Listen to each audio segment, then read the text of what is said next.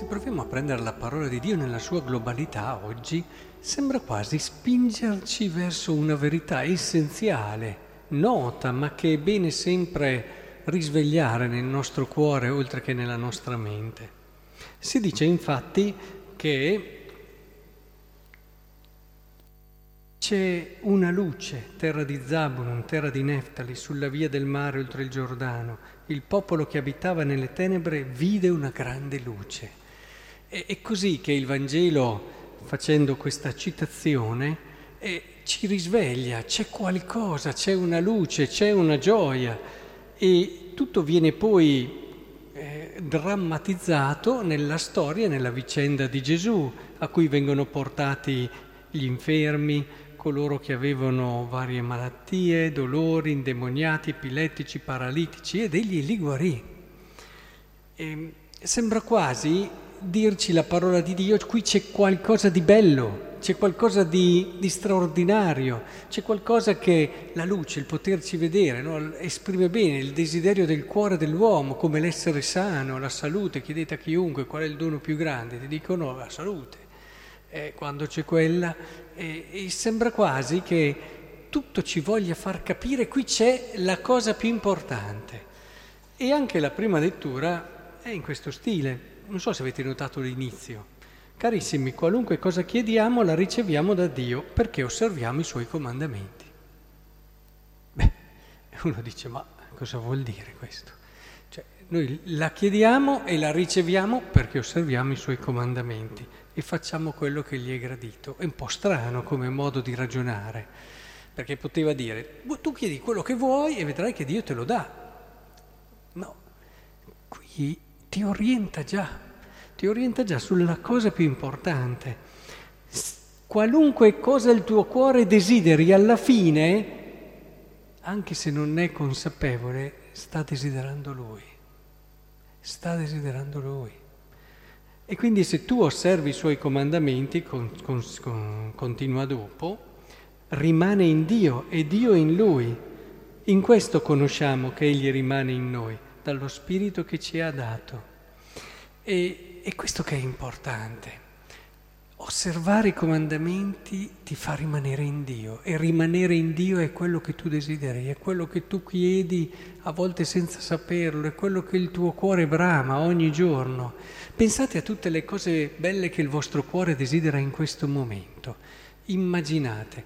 Bene, queste cose in fondo stanno richiamando dentro di voi ad una assenza, un qualcosa che vi richiama un desiderio più grande verso qualcosa di più che è sempre alla fine Dio. Se provassimo ad andare in fondo a tutti i nostri desideri, troviamo Dio come risposta ultima. E carissimi allora, non prestate fede ad ogni spirito, ma mettete alla prova gli spiriti per saggiare se provengono veramente da Dio. Sembra quasi che ci faccia eh, vedere che dentro il cuore dell'uomo non tutto. A volte noi desideriamo delle cose che non sono le cose che ci rendono davvero felici. E allora questo discernimento è essenziale ed è fondamentale.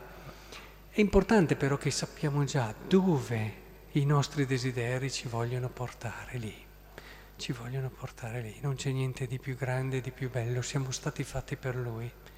Non c'è niente di diverso da Lui che possa renderci davvero felici. Pensate l'uomo come è distratto, come è e come il peccato lo ha a volte confuso, disorientato, come cerca la sua consolazione in cose che alla fine a volte viene da pensare, ma ti dai da fare per questa roba e poi lasci lì tutto.